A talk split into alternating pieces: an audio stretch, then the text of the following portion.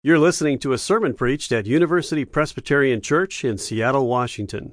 For more information, please visit our website, upc.org. Well, um, across the street, my neighbor has put up his green and red laser light show.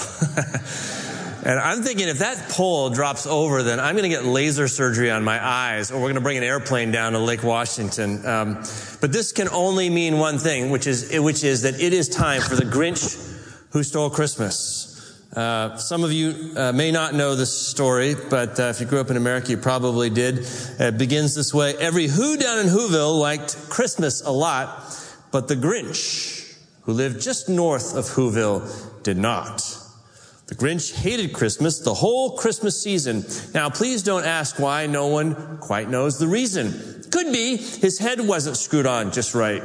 Could be, perhaps, that his shoes were too tight. But I think that the most likely reason of all may have been that his heart was two sizes too small. I learned something interesting about this uh, story recently. The author of the book, who's a, a guy named, named uh, Theodore Seuss Geisel, wrote this book when he was 53 years old, which gives special meaning to a particular passage in here. I wonder if you ever noticed this. It says this, uh, I must stop this whole thing. Why, for 53 years I've put up with it now. I must stop this Christmas from coming. But how? So, Mr. Geisel, Dr. Seuss, at age 53, writes this book, and he has the Grinch say, I've got to stop this. I've been putting up with this nonsense for 53 years. And I just wonder, what was going on in his life at that point? I mean, there must be some kind of backstory to that. Well, we're talking tonight about hope. The Grinch, from his, what I would call his introvert paradise up there on Mount Crumpit every year for 53 years would look down on the Whoville and he would see a predictable circle start to form. And there in that circle, the Who's would sing a song that was noxious to the Grinch. And because of that, he had a heart that was two sizes too small. And I, I just wonder if there was something going on in Dr. Seuss' life. Uh, perhaps there's something going on in my life this time of year that might indicate, yes, in fact, um, my heart is two sizes too small. Well, I've been thinking about circles as I've been reading uh, our passage this week, and I happened to notice two weeks ago that there was a circle on the front page of the New York Times Magazine. Did you happen to see this? The Sunday magazine two Sundays ago had uh, a, a graphic of a roulette wheel.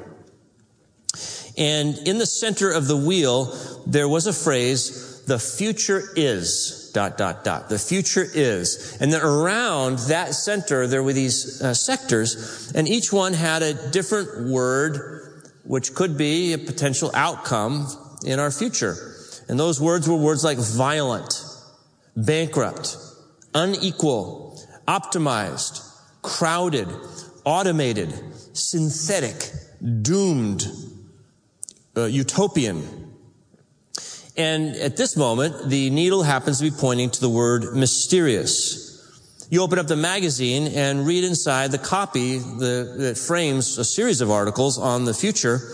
And you read this. Lots of people pretend they've got tomorrow figured out. Tech gurus, politicians, CEOs, and yes, journalists. They might have included preachers in the list. But if we're honest with ourselves, the view ahead of us has never been murkier. Listen to this. That's because the problems that haunt our world today are problems for which technology, long our spur to envisioning better futures, looks more like a cause than a solution. Make sure you got that. They're saying, our future is at best uncertain because what we used to think was the solution to life's problems, technology now looks more like a problem than a solution moving forward. I think this is amazing. This is the oracle of American culture telling you we can't envision our future and what we start to see, we're not sure we like the looks of it. In other words, they're saying to people who claim to have hope, as we do here, our mission is to share hope in Jesus Christ. Hey, if you've got hope, we need you to share it with us. We need you to communicate this hope to us in a way that is relevant, authentic, and clear. I think this is striking. This is your neighbor speaking to you saying, if you've got hope, I need it. Or maybe this is you saying, as you come to church today, if you've got hope, I need it. Because we all need hope. Our future is uncertain and it's hard to believe after 53 years, or you fill in the blank, number of years you've been on the planet, that there could really be anything new. And in the absence of any vision for a future that's more appealing than our present, our heart begins to grow smaller and smaller. A couple weeks ago, my small heart called on the telephone. The call actually came from a family member but the voice I kept hearing on the other end of the line was actually the voice of my small heart. Let me explain that. Uh, I told you on Christmas Eve a few years ago that my family has been going through a hard time, a little bit of a crisis. In fact, you may remember the story. My wife and I were taking a walk. We looked up at a picture window. We saw what seemed to be the ideal family, and my wife started to cry and said, "Why does our li- our family have to be so complicated?" That was three years ago. Since then, we've worked really hard on uh, a lot of issues in our family. We've gone through family therapy, and God has been very faithful. We've experienced His grace, and I believe we are in a new place. Well, I get this phone call, and all of a sudden, George goes into this kind of relapse. I hear something from a family member that makes me think we're where we were three years ago, that the whole cycle has gone full circle and we're standing right back where we were. Really? Am I in crisis again? Well, it depends on what you believe. But that was my small heart uh, taking the call, placing the call. Hold on to that idea because we're going to talk uh, this winter about the Christmas Grinch. For four weeks during Advent, I want to reflect with you on a series of passages in the book of Ecclesiastes. I kind of think of Ecclesiastes as like the Grinch. I, I actually love the Grinch and I love Ecclesiastes. Probably the hardest book in the Old Testament to interpret, but perhaps the most rewarding if you give it your time. The writer of the book of Ecclesiastes is, like a 20th century French existentialist, raising tough but good questions about hope, hoping to move us from false hopes to something more substantial, something underlying, a bigger story. Tonight, our guides will be two. We'll be looking both at a teacher and at a prophet, and we'll be talking about the geometry of hope, circles and straight lines. So let's go to our first guide, which is a teacher. Would you pull out your Bible to Ecclesiastes chapter 1, verses 1 through 11? Ecclesiastes can be a hard book to find. Um, crack open to the middle, you get Psalms go to the right, you get Proverbs, go one click more, and you're at Ecclesiastes. It's on page 536 of the Pew Bible, Ecclesiastes chapter 1, 1 through 11. Now, by the way, while you're turning there, we don't really know who wrote this book. Um, he introduces himself as a son of David, probably in the royal lineage of David. He's obviously a philosopher. If he's a philosopher king, uh, he may be King Solomon. I think not so likely. The Hebrew suggests a later period in Israelites' history. It's probably written a time when Israel's lost its home, lost its hope, turned away from its God, and finds itself in the wilderness of exile. But the writer refers to himself as the teacher or koheleth in Hebrew, which means the assembler, the assembler of sayings or the assembler of people who hear wise sayings. We're not sure. So we'll just refer to him as our translation does as the teacher. But will you listen as I read the first 11 verses of this great book? The words of the teacher, the son of David, king in Jerusalem. Vanity of vanities, says the teacher. Vanity of vanities. All is vanity. What do people gain from all the toil in which they toil under the sun? A generation goes and a generation comes, but the earth remains forever.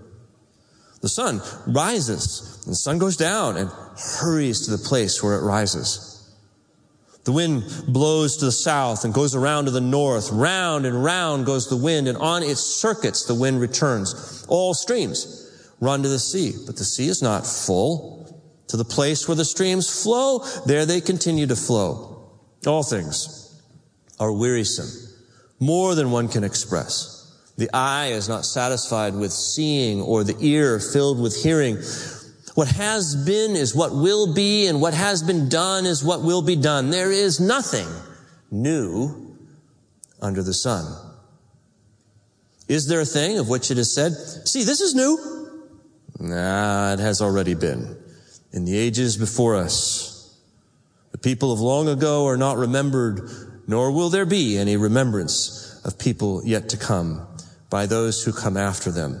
This is the word of the Lord. We have two texts tonight. This is the first. It uh, comes to us from a teacher, and the geometry in this passage is circular. I want to uh, just help you to notice three things here that I would call heart shrivelers. If you want to just picture for a moment a heart with a circle around it and a noose pulling tighter, closing in on that heart, constricting it, and reducing it in size. These are three things that will shrivel up your heart because they shrivel your hope. Let me just give them to you and I'll take a moment to show you that they're in the text. The first is chasing a weak hope. The second is snuggling with the familiar. And the third is defending against disappointment. First, chasing a weak hope. Look at verse 2. Here we find the refrain of this teacher. He says, vanity of vanities. This will be the chorus. I think it's like 37 times we find this in the letter in Ecclesiastes. The word vanity, it just means mist, breath, vapor. It's that thing you see on a cold day when you breathe out and it's ephemeral. It doesn't last. And the writer, the teacher will take us through a catalog of things in which you and I tend to place our hope and he'll prove that they're weak hopes. After all, whenever you have hope, you have hope in something or you hope for something or you hope about something. And he asks us to think about what are the things that humans typically hope in? Well, he'll catalog things like wealth and power and love and music and wine and sex and social activism and even wisdom itself. You see, these are all good things. But if they become sources of ultimate hope in your life, you will find yourself disappointed. They're vanity. They're empty. They don't last. Chasing a weak hope. The second heart shriveler is snuggling with the familiar. Verse 3, as he moves on, he says, What do people gain from all their toil? What's the point, anyways? Why trouble yourself? And then there are a list of, of, of uh, verses in which there are pairs uh, that describe cycles or circles. Things that do things that end up right where they began uh, uh be, uh, at the start. Generation goes, generation comes. There are actually three environmental or natural images. My favorite is verse 5. The sun is depicted here as rising and setting. And then the Hebrew word is literally, it pants back to the place where it started. As though the sun were just trying to get back for the sunrise to be on time for the next day. And of course, we have the wind blowing in circuits and the streams run into the ocean, but the, probably the Dead Sea, but the Dead Sea never fills up. The water just keeps coming because it goes back to where it began and comes again. What's the point in all of this? What the writer is pointing out is that change is really hard. If you're a leader, you know something about the resistance to change. You biologists refer to it as homeostasis. It's an interesting word. It's a helpful word. Homeostasis has two parts. The Greek for homo, the same, and stasis for stand. Uh, homeostasis is the uh, propensity of an organism to want to stand in the same place. There can be all kinds of stimuli that try to move it into a new place, but it resists. So your body, for example, on a cold day will heat you up to 98.6. Your body on a hot day will cool you down to 98.6. It's like you've got a thermostat that tries to compensate for any change to keep things just exactly the way they are. Well, it's not just a biological truth. It's a sociological truth as well. My family, for example, or your family. Your family may have someone who's wanting to change, who tries to change. And you might even say, Oh, that's good. I'm glad you're trying to change and get your life together and do better things. But you know what? Your family resists that change. Why? Because we all like the familiar. We like what we're comfortable with, even if it might be worse than something better. We stick to it. And so as one person in a family system starts to change, move in this direction, another person in that same, same family system will move in an opposite direction to keep the system in balance. Nobody likes change. They say nobody likes change except a baby, and even it cries. But the point is, we can get too comfortable with the familiar. We can snuggle with it. And even though we'd like to have a better life, we never dare to do the work to get there. The third heart shriveler is defending against disappointment. You know this, that there's risk involved in change, and it's better uh, to protect your heart and to lower your expectations than it is to go after uh, a dream. Verse 10 says this, there's a little quote. It's like somebody in the back of the classroom raises their hand and say, Hey, wait a minute. Isn't this new? You know, I mean, I've got a smartphone here and did you have that in your day, Solomon? And he goes, ah, you know, the technology may be new, but the way the humans relate to it is just exactly the same. So no, there isn't anything new. It kind of squashes expectation. Don't look for things that are new. You'll only be disappointed in the end. And here's how this works. Let's say you look for what I'm calling a weak hope in your life. Let's say you're trying to find your identity in maybe a relationship or maybe in your work. Well, there are two outcomes there. On the one hand, you could be disappointed. Your work doesn't deliver an identity that you feel good about, so you're disappointed. I think a worse outcome is actually that you're not disappointed, that your hope is rewarded by that object. So all of a sudden your marriage now does give you identity for a season, or maybe your work is very rewarding and you feel like, oh, maybe I'm an important person and find an identity in that. What does that do? It does, it creates for you what the Old Testament calls an idol. And the, and the more that idol rewards your search for identity, the greater the disappointment will be someday when it fails you. And it's too much of a burden to ask of your job. It's too much of a burden to ask of a relationship. So, uh, George Bernanos writes, in order to be prepared to hope in what does not deceive, we must first lose hope in everything that deceives. This is what the teacher in Ecclesiastes is trying to do saying, don't put a noose around your heart. It'll shrink you if you chase a weak hope, if you snuggle with a familiar, or if you de- defend against disappointment. Better to believe there's nothing new under the sun. Let's move from the teacher to the other guide that we have this evening, and that is a prophet. Um, would you open your Bibles to Mark chapter 1? This is the text that Lewis and his friends read to us earlier at the Advent candle. By the way, do you know that the first Advent candle uh, has a name? It's, it actually has two names. Its first name is the Hope Candle, but it also is referred to as the Prophet Candle. Have any guesses why we would call the first candle in Advent the Prophet Candle? Here's a fun fact you can impress your friends with at cocktail parties this, uh, this Christmas season. All four gospel writers begin their good news, which is what gospel means, with a prophet with a reference to not just any prophet, but the prophet Isaiah. Specifically to Isaiah chapter 40, verse 3. All of the gospel writers begin with a prophet. So he's our guide. And if the teacher worked with circles, we're going to find the prophet works instead with straight lines. So let's look at this passage here, Mark chapter 1, verses 1 through 3. I would invite you to read this with me as an act of worship, corporately together. Uh, would you stand? Uh, if you haven't pulled it out, it's on page 812 of the Pew Bible, Mark chapter 1, verses 1 through 3. When we're done reading, I'll say, This is the word of the Lord. If you believe it, you can say, Thanks be to God. Listen carefully.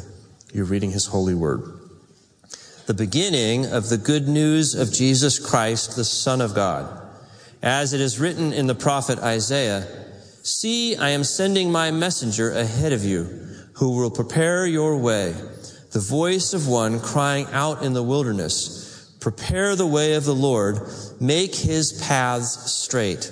This is the word of the Lord. The grass withers and the flower falls, but the word of the Lord lasts forever. Please be seated. You see what I just did there? I actually quoted a verse from Isaiah 40. This is how influential that passage is. Grass withers, but the word of the Lord lasts forever. This is what a prophet knows. A prophet doesn't understand history in the same way that many worldviews do, where history is perceived to be cyclical. The teacher in Ecclesiastes says, if you look at nature, it looks like it's cyclical. History. But the prophet says, no, I don't believe it is cyclical. It might appear that way, but, but that if, if that's the way observation makes it seem, the way that revelation makes it seem is linear because there is this God who has made rich promises to his creatures and he is ever faithful to keep those promises. So at every given moment, any point in history, we can expect this God to faithfully fulfill one of his promises and break in with something new. This is Isaiah 40. And so all uh, of Israel is leaning forward on its tiptoes, waiting for the fulfillment of this. And so when Jesus comes, Isaiah 40 verse 3 is on the lips of all of the evangelists. And they say, prepare the way of the Lord, make his paths straight, not circles anymore, straight lines. You might picture here now a heart with a, a highway is coming right into the heart, a highway. And as I gave you three heart shrivelers, now I want to quickly give you three heart builders. Three things that can jack up your heart, that can expand it and open it. And these would be good things for us this Advent. These would be good ways to practice Advent. The first is this. Well, I'll give you all three. First, get in God's story. Second, believe the good news. And third, open a new path. First, get in God's story. Verse one, Notice how Mark begins his gospel with a word that is actually the first word of the whole Bible. He says, the beginning. Self-consciously, he uses the word with which the scriptures, the Hebrew Bible, opens. In the beginning is Genesis 1. He's reminding his readers that they are in the middle of a story that began way back when God created the world, the heavens and the earth. That was the beginning of creation. When Jesus comes, this is the beginning of the new creation, and we live in the middle of this great story. And so I say to you, the first thing we need to do is get in God's story. That's why we spent the last four weeks. And if you're new to UPC, I want to really encourage you to go to our website and listen to those last four messages because those messages give us the story arc of the whole Bible. There we discover that God is our maker. He makes you in love. God is our redeemer. Your sin and death do not get the last word on our lives. He's rescued us. He's our rescuer. He's also our king, which means you and I have a mission in this life. And then finally, he's our victor. So that our toil is not in vain, we discover, because we have eternal purposes. So getting God's story, oftentimes I find what I'm trying to do is get God into my story, which shrinks God down and asks him to acclimate to my hopelessness. And God isn't at all interested in acclimating to my hopelessness. He says, no, George, I don't want to get in your story. I want you to get in my story. I want to expand your hope and expand your heart. So live a, in a bigger story. The second heart builder is to believe the good news. And this is right where Mark goes next, the beginning of the good news. Now that's a, almost a technical term in the New Testament. The gospel means good news, but it's always used in ancient context as the report of a battlefield victory. Imagine that your king has gone out to fight a battle against a strong enemy, and uh, the king wins the battle, sends a herald back to town. You're there on the parapets waiting. How did it go? Are we about to be slaves or worse? And the herald says, I have good news. I have gospel. That's what it meant. The king is victorious. We are free. Mark says this is what God, the Son of God, has done for us when Jesus comes. He comes to bring good news of a great victory, a new regime over all creation. The King Jesus has been born as a baby. This is about grace. And the prophet knows it's not about what we do that matters in terms of creating something new in our lives. It's about what he does that matters. Grace. God's unexpected, undeserved, incomprehensible grace. That's good news. The third heart builder is to open a new path. Verse 3 gives us a, a, an action, calls us to respond. Prepare, he says, the way of the Lord. Make his paths straight. Now, I want you to be clear, you understand this. He doesn't say, make your path straight. That's the way I tend to, to read this, is though Mark is saying, George, straighten up your life, and then Jesus will care about you. No, the good news is that He cares about us even when our lives are not straightened out. Even in the midst of the, the, all of the bad answers that we give to life's deep and persistent questions. What we do do is we open up a highway to our hearts, open up a pathway that the Lord will walk through. His path is to be straight, not ours. Allow Him to come into our lives. How do we do that? Well, it's by believing the good news. Notice that Jesus hasn't thrown us back on ourselves. He hasn't given us the law. He hasn't said, make your life straight. He hasn't given us good advice. He's given us good news. And our call is to believe that. I've told you, and I'll tell you again, that being a follower of Jesus, being a disciple means believing, moving from unbelief to belief in every area of our lives. Every area that's explored, for example, by the teacher. Remember, wealth, power, sex, music, wine, in every area of our life. What would it mean for you to move from unbelief to belief? To listen to the good news and go, oh my gosh, I have a God who loves me. Oh my gosh, I live by grace. Oh my gosh, the King Jesus is promising to overturn all that opposes everything that's good in this world and in my life. Prepare a path for the Lord. Well, when your small heart calls, the invitation is to prepare a path for Jesus. And I want to offer you a prayer tonight, and it's very simple. It's these words, Oh Lord, break open my circle. Break open my circle. Let me give you two examples of this. Sometimes your small heart will call when you are running in circles, like when I received this phone call from a family member. And when this family member called me and I went back in time to three years ago when I really was in crisis, I had a choice to make and that choice wasn't what will I do? The choice was what will I believe?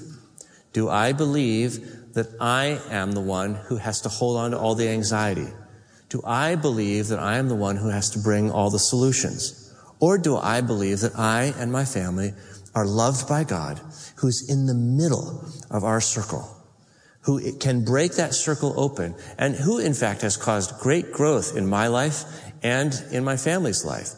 Am I going to act out of that or out of the old life that we used to live? I was moving from unbelief to belief.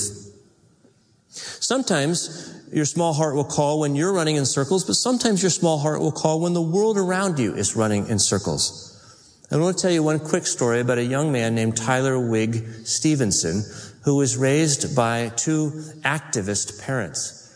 Uh, both of them fought for nuclear disarmament.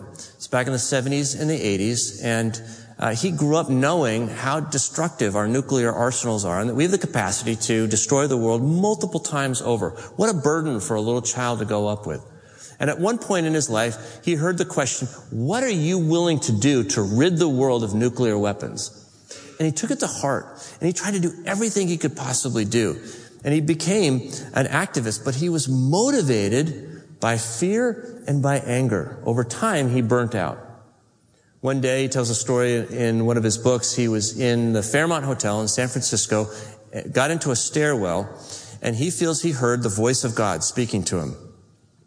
Here's what God was saying to him. These are his words. Tyler, this world is not yours, not to save or to damn. Only serve the one whose it is. In other words, Jesus was saying to him, this world already has a savior and it's not you. Your job is not to win a victory to save the world. Your job is only to reveal the victory that has already been won by me. Your life is to expose my victory.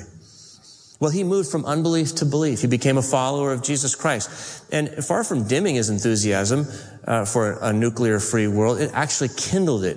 He broke out of his fatigue and burnout and founded an organization called Two Futures. Well, what about you this Advent? Do you expect anything new in your life? Do you think about your situation? Maybe it's your family, maybe it's your work. Maybe it's your financial situation. Maybe it's your health. Maybe it's relationships that you're in. Would you dare to expect something new this year? I know that you and I will be the same people on January 1st that we are today. We'll be living in the same world, but it's possible that we might be relating to that world with bigger hearts. After all, you know what happened to the Grinch, don't you? He uh, expected that circle to form down below Mount Crumpit as it did. But what he thought would happen in that 54th year was that there would be the sound of wailing because after all, he had stolen Christmas and these were people who had been robbed and burglared. And the sound that he heard was not the sound of crying. It was the sound of joy rising in straight lines to his ears and to his heart. And he stood there, Dr. Seuss tells us, puzzling and puzzling. How could it be so? It came without ribbons. It came without tags. It came without packages, boxes, or bags. And he puzzled three hours till his puzzler was sore. And then the Grinch thought of something he hadn't before. Maybe Christmas, he thought, doesn't come from a store. Maybe Christmas, perhaps, means a little bit more. And what happened then? Well, in Whoville, they say that the Grinch's small heart grew three sizes that day. Let's pray. God, we thank you for your inestimable grace. We thank you for the mystery that you have drawn near. God with us, Emmanuel. We do pray that you'll, through your spirit, enable us to puzzle and puzzle, to dive deeper into the depths and riches of its meaning, that our hearts might grow. We pray that for ourselves. We pray that for the people around us. We pray that for our church and for our city and for this world. We are so tired of waking up to the same old, same old news. Would you give us the courage to believe because of you, we await something new. In Jesus' name, amen. For more UPC audio or to find out about service times, visit us at upc.org. All online audio is available on CD and cassette. To order copies of sermons and classes, please visit upc.org/audio, email audio at upc.org, or call 206 524 7301 extension 117.